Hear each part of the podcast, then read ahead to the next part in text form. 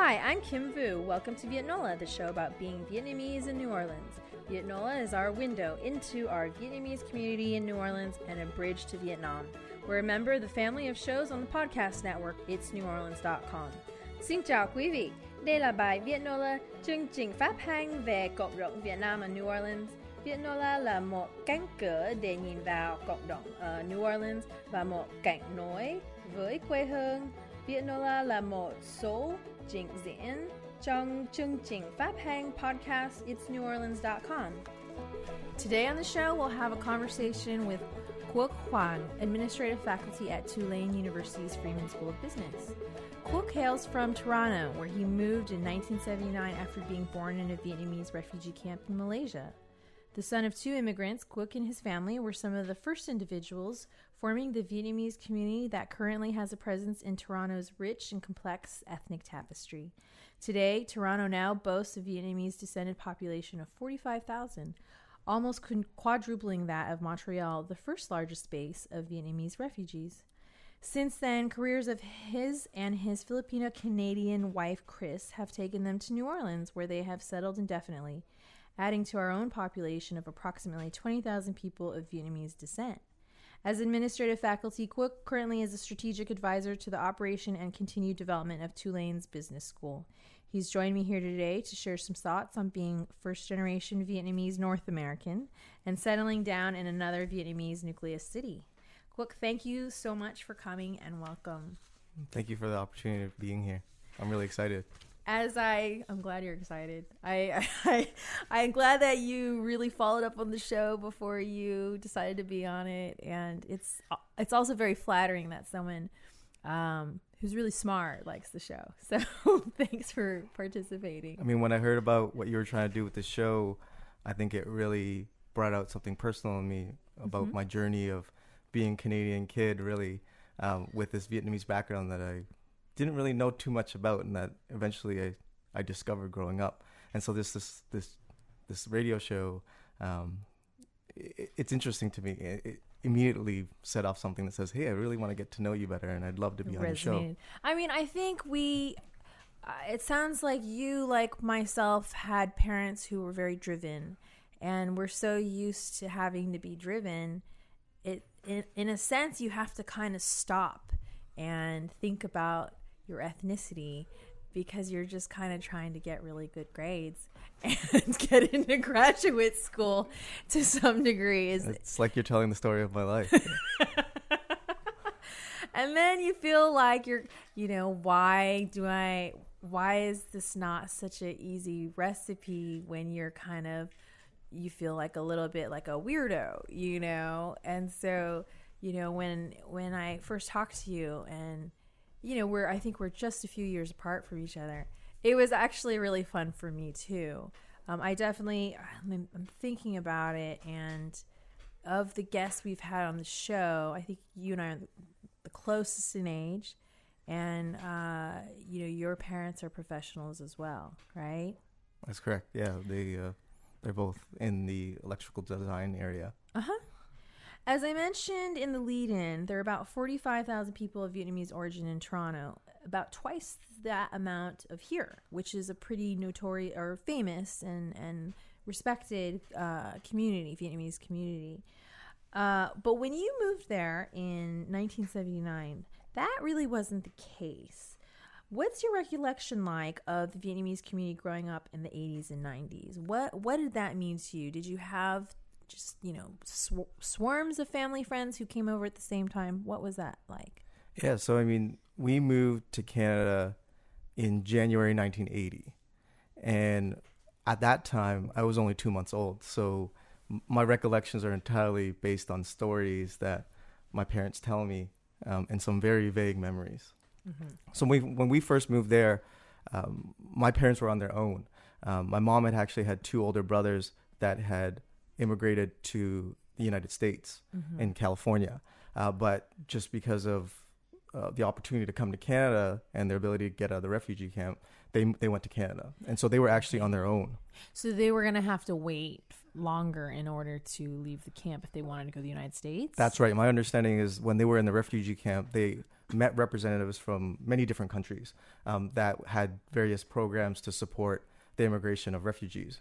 And Canada came up and it was available, and I think they jumped at it. Mm-hmm. And so they, they were able to leave um, in, in January 1980 to come to Canada. Competition not quite as stiff with below zero temperatures for Vietnamese immigrants. It's interesting you say that, right? Um, co- coming to Canada January 1980, I just assumed it would be a they tough would time. get back on the boat. exactly right Like, right and, and back. and and what they told me was that the the months prior they were in basically like a jungle Uh-huh. um, an area in Malaysia. Malaysia where they had landed and they just kind of set aside an area where it's like you can you can be here um, and so they called it a refugee camp but it was really just an area that they said you can be here Uh-huh. um, and so as I was telling the story to my wife she was kind of like saying how it, it kind of sounds like survivor and i'm like actually that's probably the thing i can liken it to, to the most in my life is Except you want to get off the island. that's right, right? So then, so then they come to Canada. I'm thinking, okay, you're in this like warm climate. Mm-hmm. Now you go to Canada, which is a very foreign place. Uh, you don't speak English very well, and it's cold. And so when I asked my mom, I said, "Well, was it tough early on?" And she said, "Well, you got to remember, like we didn't have a whole lot uh, Mm-hmm. in the camp. So now we're in a, a country that we think we could build a future. We have warm clothes, uh, we have good food, and They discovered the- down. Exactly. Some of those things were just like she said.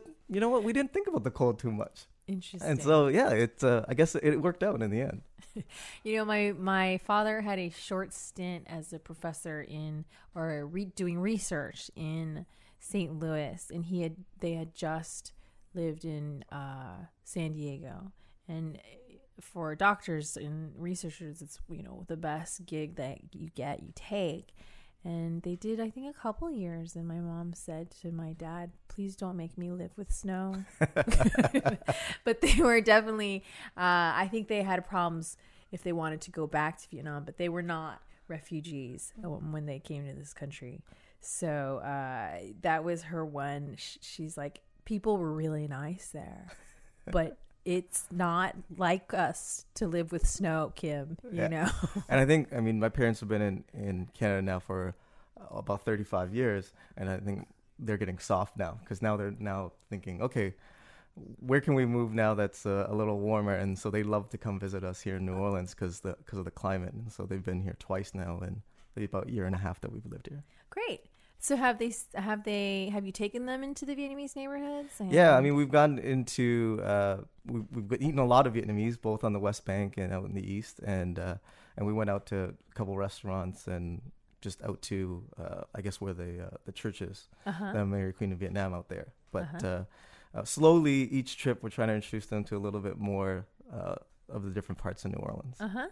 So you'll be uh, buying them a home soon next to yours, or building a mother-in-law lounge. Well, we'll there? we'll see. I'll, I'll- I gotta talk to the boss to see what she thinks about that first. fair enough. Fair enough. So your dad, it sounds like um, your narrative is had good fortune quite early. He in Vietnam. What what did he do exactly? Uh, I believe he studied engineering and that he had some experience with construction or Okay. working on construction projects. That is. And then he came here, and then what happened? Amazingly, he got a job within two months of landing in Canada. So, um, in March of 1980, he managed to get a job um, through actually the help of our sponsors. So, the, the program that supported us, um, uh, some sponsors uh, supported us financially and as well as with our transition. And they knew of a engineer, uh, actually a Jewish engineer, um, who had his own firm, and and this man had survived actually the Holocaust as a young child, and I guess he he just identified with my dad's story of someone who who was leaving um, his country and I guess in a period of strife to come to Canada to build a better life for themselves, and so in this terrible economy of the early 80s, he hires an immigrant who barely speaks English and doesn't have, I guess, North American experience. So I look back on this and I find it amazing Yeah. Um, as a real turning point for our lives of this man that just said, I, I understand your situation. I would love to give you a job. And, and my dad actually ended up working there for, I think, over 15 years. Do you still keep in touch with these uh, families that were there and the integral part of your family's? I don't believe So- so. I think I think my parents might see some of the. I think his daughter sometimes, Mm-hmm. um, but I I don't think that we keep in touch with either the sponsors or the gentleman I was talking about. Mm-hmm, mm-hmm. Yeah, I think um, my mother too. She used to keep in touch with the woman who sponsored her, but I mean, she's well into her nineties, and at a certain point, it became difficult to kind of hold on to all those ties. I think. Yeah, and I, I think what my dad said something when when kind of tying it a little bit back to your question about how did what was the Vietnamese community like at that time. Uh, th- there were a few people that they met through different programs, but my dad just kind of said, "We're in this new country. and We're trying to build a new life." We were very focused on that, Mm-hmm. and so you know he was going to night school in the evenings, and and and although he met these other people, when the opportunities arose, they would interact, um, maybe at like date or, or different things like that. But Mm-hmm. but really, he's just like we're just trying to make our lives ourselves. So we're just Mhm. focused on that. And so I think sometimes, and maybe that's in part why, you know, you lose touch because you're just you're just focused on building a life. Nowadays, when there is a pretty sizable Vietnamese population, do your parents socialize with Vietnamese people more heavily? Oh, definitely. Uh-huh. Um, I sometimes joke that my parents are more social than I am. Uh huh. Yeah, Um, my they- parents too. They went out way more than I do as, as a high schooler. exactly, right? And it was so- embarrassing. Actually, it was really embarrassing. And but I think for them, it's it's you were away from your friends and family for so long, mm-hmm. and now over this period of 10 20 30 years um, you reconnect with different people that you may have known but also with people that have similar stories. And and so now yeah definitely they uh, they're very much integrated uh, with with the vietnamese community. Have a great group of vietnamese friends. That narrative of your parents saying, "Listen, I I'm getting to hang out with my friends now from my country," kind of reminds me of when I lived as an expat in Vietnam, and I think uh, that experience also resonated with you when we talked about it before the show. Um, you know, at a certain point, I I found myself living in Vietnam, and I am of Vietnamese origin, but frankly, I mean, come on, let's face it, I don't look typical Vietnamese. I'm like kind of big for a girl, a Vietnamese girl. I was back then, um, and I hung out with a lot of expats. I also hung out with expat, uh, Western expats, but also with what Vietnamese in Vietnam refer to as Viet Kieu, or or people who are of Vietnamese origin and left or moved, which is the meaning of the word Kieu, to other countries, and then came back to Vietnam for, I guess, in a lot of ways, kind of a cultural journey. Uh, and I met a lot of expats, but um, who were Vietnamese, but from France or from. It sounds like you did too. yeah i i i, think the trip was in 2010 and we only spent four days uh, primarily in saigon um, but yeah i it was probably the first time where i felt like being vietnamese meant something um, I met people that left um, and went to places like Sweden, the U.S., France, um, and these like, I didn't know these people. Like these these were just people that uh, I knew. One person that kind of showed me around, and I started to meet these other folks, and we drank, we ate together, uh, we talked a little bit, and I just I felt like I got them, and it was the first time I felt like being Vietnamese meant something more than just my family, right? Mm-hmm. Because up to that point, being Vietnamese was my experience with my family, which was wonderful, but it was just you know your family is your family, and then you go out and you, you have your life, where whether that's school, work, um, and your hobbies, and those were all things that I just associated with being Canadian. Right. You forgot there's like a whole country That's where right. your parents came from that have where people have similar characteristics. Yeah, and that's and it, it it was fun because I got there and I I felt like I really belonged there, uh-huh. and that was a really nice experience for me. mystery solved in a lot of ways. Yeah, right. And and it's definitely lit something in me that says let's figure a way to get back there. Uh-huh. Um, whether it's just Chris and I, uh, or with my family, uh, my parents, my brothers, and, and their spouses and stuff. Yeah, on a less serious note, I remember going there and realizing, uh, looking at a traffic jam and being completely aware of the fact, like, Oh my God, there's an entire country that drives like my father. An entire country. It is not just my dad being weird. It is like nobody listens to traffic rules in this country. So that was a mystery that was like had a borderline profound effect on me. Uh, but yeah, I, I I remember what it was like to realize that kind of quirks or things your aunts or uncles even did you recognize in people who were street vendors That's or or like professors at the university or something. Yeah. So that it, yeah, it, it definitely definitely sounds like we had kind of a parallel experience going back to Vietnam, and I think a lot of Vietnamese Americans or Vietnamese slash Westerners do, you know, in a big sense.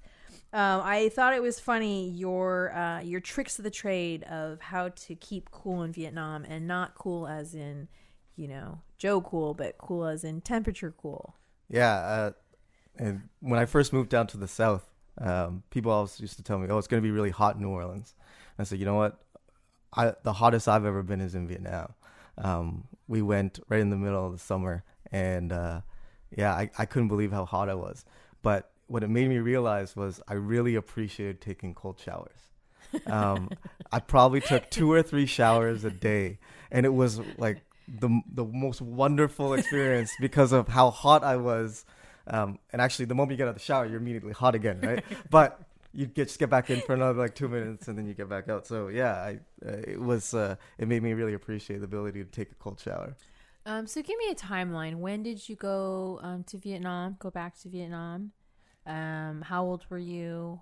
Uh, you know, how long had you been working, et cetera, et Yeah, cetera? so it was uh, it was in 2010. So I would have been, um, I guess, 30 years old, right? Mhm. Um, and uh, my wife had a trip to uh, a business trip that we decided that um, we would tack on Vietnam to our business trip to Singapore, and so we spent four days there, and and really it was, it was it was meant to show my parents that a Canadian kid going to Vietnam could survive.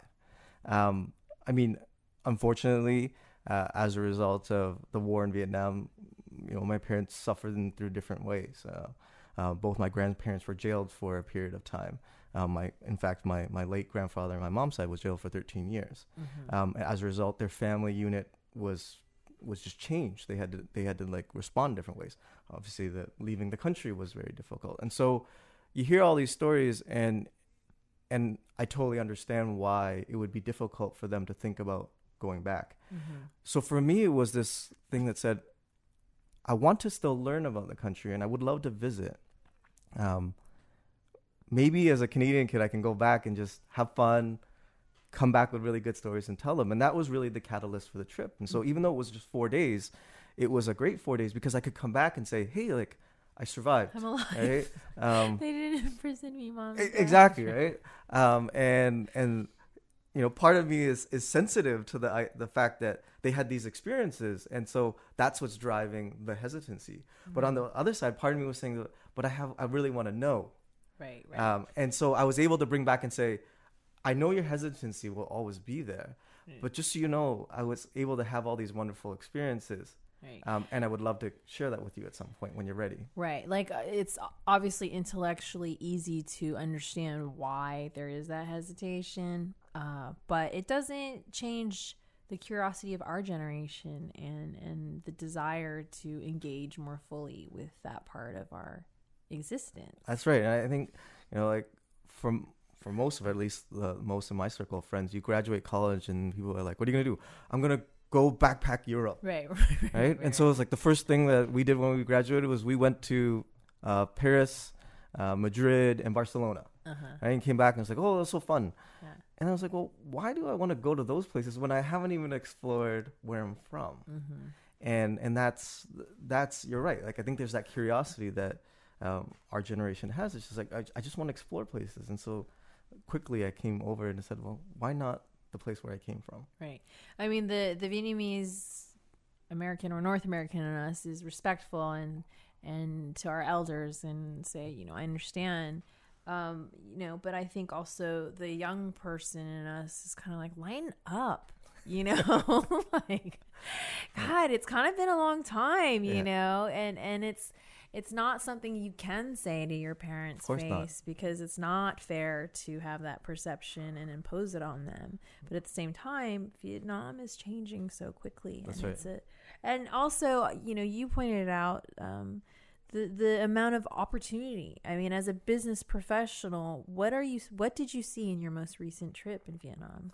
I, I saw a lot of young 30 somethings, um, all es- educated, I guess, in the broadly the Western world, uh, coming back, setting up businesses, um, trying to work with local companies to help them grow, help them develop international operations, um, help them just take the business models that existed there um, and, and integrate their Western knowledge and experience to, to, to take them to, to a new place.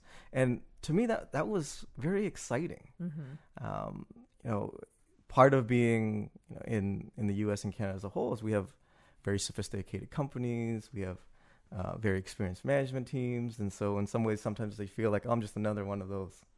Uh, whereas here, I saw a bunch of young people taking their relatively great ideas and good experience and having an opportunity to really contribute and make an impact. And so that was pretty exciting.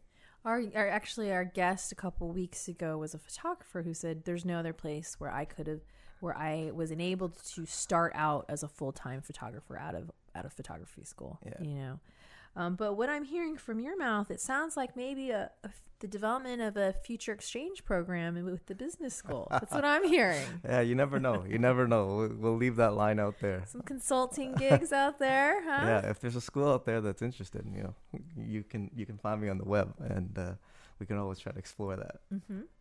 Uh, I want to, in a bit, I want to hear more about your very, what I understand, esteemed early career as a uh, lion dancer. Um, but, but first, I'd like to go to our segment Vietiquette, where we explore the quirks and charm of culture and etiquette, both here in Vietnamese New Orleans and in Vietnam. Um, you shared a couple topics that I thought were uh, very familiar and made me smile. Um, food. Yeah, food, food, food's so integral to our culture. Um, when I was growing up, I could remember every get together involved food. Um, and now, it, it- how it manifests is even when I call my mom on the phone, like the first question she always asks me is, "Con ăn chưa?" or um, you know, "Have you eaten?" And part of me gets it because we always would get together and eat, right? But I'm like 34 years old now.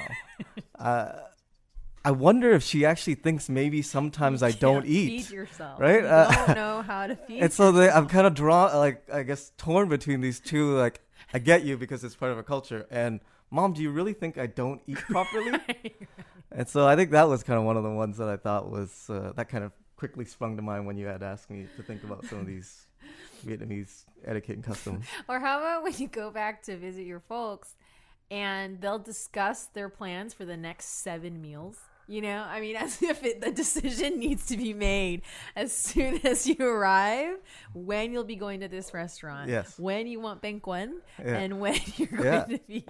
Yeah, my my mom's the most amazing cook ever, Uh-huh. and she always asks me, "What do you want to have?" And she always makes a massive spread, even if like they're they're gonna be there one night and they're gonna leave the whole like week I'm there. And so I'll go in the fridge and it's awesome because I just open the fridge and I've got all kinds of stuff I can eat.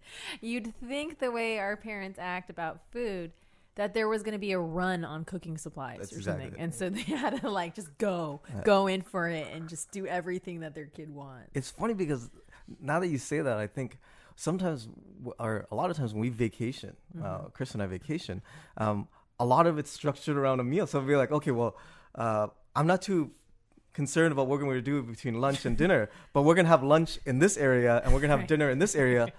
And then Chris will say, "Oh, like we should go to this museum." I was like, "Okay, fine. Well, the three museums between lunch and dinner are this, this, and this." If we can fit it in between exactly meals, right we but we only have four hours right?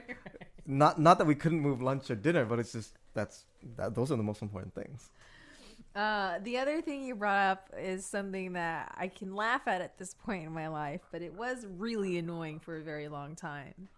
Uh, love and marriage and kids. yeah right? yeah this is this is i was gonna say like i got married at 25, um, shortly after college, and so I really had not much of the get married pressure, Ah, which smart I know, man. yeah. Smart man. which I know for my you know I mean, Chris seems great and all, but you were smart. yeah, exactly, right? And so, you know, I know for my Vietnamese single friends, that's a huge pressure of saying, get married. Right.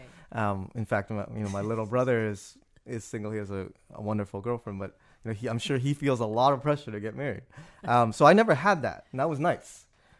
But unfortunately, what I didn't really realize was the moment you get married, it was have kids. Right. So it was like, oh man, I just I dealt with one pressure, and now I have the had kids pressure, and so that was uh, we got married in 2005. So Uh-huh.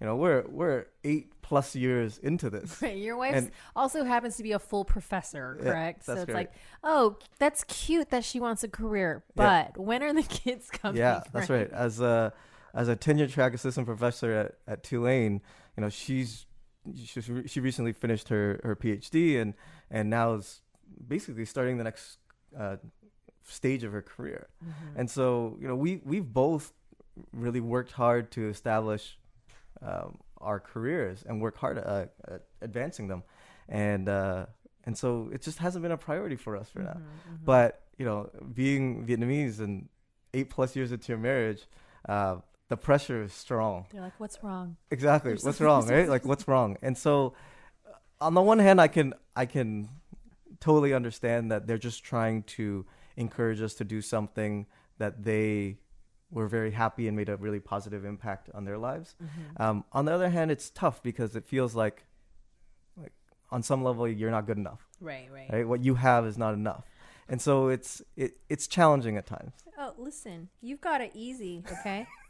36 unmarried female right here, okay? So, you know what? You have not gone through the level of interrogation I'm sure. from even your nieces and nephews, Oh, I'm sure. okay? that I've gone I'm sure you get it from total strangers. Yeah, yeah, yeah. Eh, Taxi drivers in Sure, right? Yeah, That's yeah. what I mean. Like It's we we get it from total strangers about the kids thing. So I'm sure for you, you'd get it from total strangers about being unmarried. Okay, so I, I want to tap into your wealth of knowledge as a former. I think you said you were the tail of the dragon, what people commonly refer to as the dragon dance, which is actually called the lion dance. It's Yeah. actually supposed to be a lion in uh, in Toronto. Yeah. Um, I mean, at the time, I was uh, I was participating in a, a kung fu club, Mm-hmm. and so you know every weekend we get together and and and practice. Mm-hmm. But then come you know date or different times of the year when it would be appropriate to do uh, the lion dance, uh, we would practice and perform. Call to order. Exactly. um, unfortunately, uh, I'm a relatively small man. I'm I'm five foot five, and at that time, significantly weighed, weighed significantly less. So uh, um, I never really got to hang onto the front of the lion and do all that stuff because it, it's not very impressive when you're a short person. So I was always the tail, um, and the tail was terrible. Um, at least the way I did it. I mean, you're you're basically in a in a squatting position, um, with fully bent over, with your arms like stretched out in like this fly kind of position, and then you're flapping. So you're squatting and bent over and flapping, and you're doing this for a long period of time. Yeah. And if you've done any of these exercises with weights, uh, whether it's flies, whether it's squatting, uh, whether it's like touching your toes, like you can't do that for a long time. So Certainly not 20 minutes. Exactly. right? so this was excruciatingly painful. Um, and uh, you know, as Were there extra? Were there added benefits as, as being the tail to compensate for the poor working conditions? I'm I'm not really sure, like, because the thing is, I, I wasn't that strong either, so I couldn't do those really acrobatic moves where the the head jumps on your shoulders and then you lift them up. Uh, which because we were at when we were at the like a couple weeks Yeah, ago we together, we that. saw that, Yeah. and they were really impressive. Pretty amazing. like actually, they yeah. they actually didn't have small people as a tail. They had these big, strong guys like lifting people up. I'm like, man, they were much better than me. But uh, yeah, I don't I don't think there was. And I was mean, like we kung fu meets cheerleading th- competition. that's right. And so they they were much more impressive than I remember I ever was as a tail. Wow, it's good. How old were you at the time? Ah, That's a good question. I probably was uh, in middle school or high school, so probably like say 14 or Any desire to to you know delve back into that profession? absolutely not. absolutely not. Any projects that you are thinking about in the future uh, involving Vietnam or Actually, or anything with the New Orleanian community?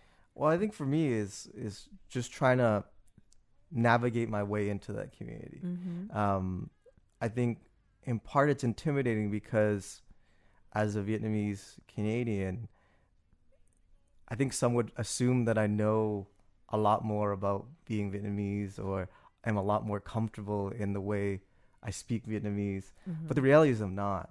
And there seems to be this great opportunity in New Orleans to better integrate with that community. But I, I have my own, I guess, insecurities about what's going to happen if I can't say the right thing or Mhm. what if I don't know a custom. And so, or use the wrong pronoun to address someone. sure, right? Which is really important Total for us. make or break. right? Yeah, yeah. Um, but that's in part why I was really excited to meet you, is because I feel like in a lot of ways you've already in the short time God, we've met. there's someone weirder than me who totally knows this community. and so that's but that's that's what for me is really helpful. And I mean, in the short time I've known you, we've we've gone out to the east for for Tet. Um, we've gone out like it's just it's it's nice to have someone to help you there. And so I think uh, in terms of the Vietnamese community, I, I would love to try to understand how to interact with with the community better and get to know them better, so that you know I hopefully I can bring my talents to that community and and make it better. Absolutely. It, it actually does have a very strong entrepreneurial component to the Vietnamese community here. Um, and I think it is nice for, you know, young professionals like us uh, to have that community there when you're Vietnamese American or Vietnamese Western.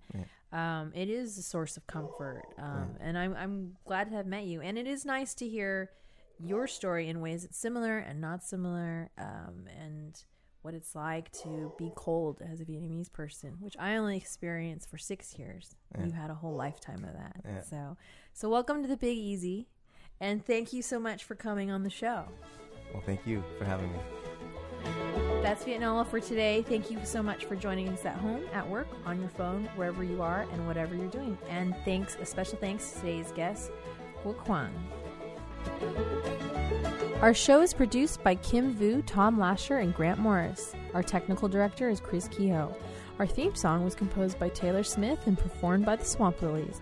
The fabulous audio quality of this show is brought to you in part by PreSonus Audio Electronics. PreSonus makes some of the best audio recording and live sounding products, including Studio One music production software, Studio Live digital mixing consoles, Eris Studio monitors, and much more. Visit www.presonus.com for more information. You can follow us on Twitter at It's New Orleans. You can like us on Facebook. We're at It's New Orleans. And you can subscribe to our po- podcasts on iTunes and Stitcher. You can listen to our other Vietnola shows on our website, itsneworleans.com, as well as our other shows Happy Hour, Out to Lunch, Mindset, True to the Game, and Midnight Menu Plus One. Keep up with all kinds of fun happenings here at Vietnola by getting on our mailing list. Sign up on our website, itsneworleans.com. Vietnola was recorded today in the lovely city of New Orleans. If you'd like to be a guest on Vietnola, we'd love to have you. Drop us a line. You'll find all the information you need on our website. Vietnola is produced by INO Broadcasting for itsneworleans.com. For everyone here at Vietnola, thanks for joining us today. We look forward to seeing you back here next week for our next episode of Vietnola. Until then, I'm Kim Vu. Bye bye.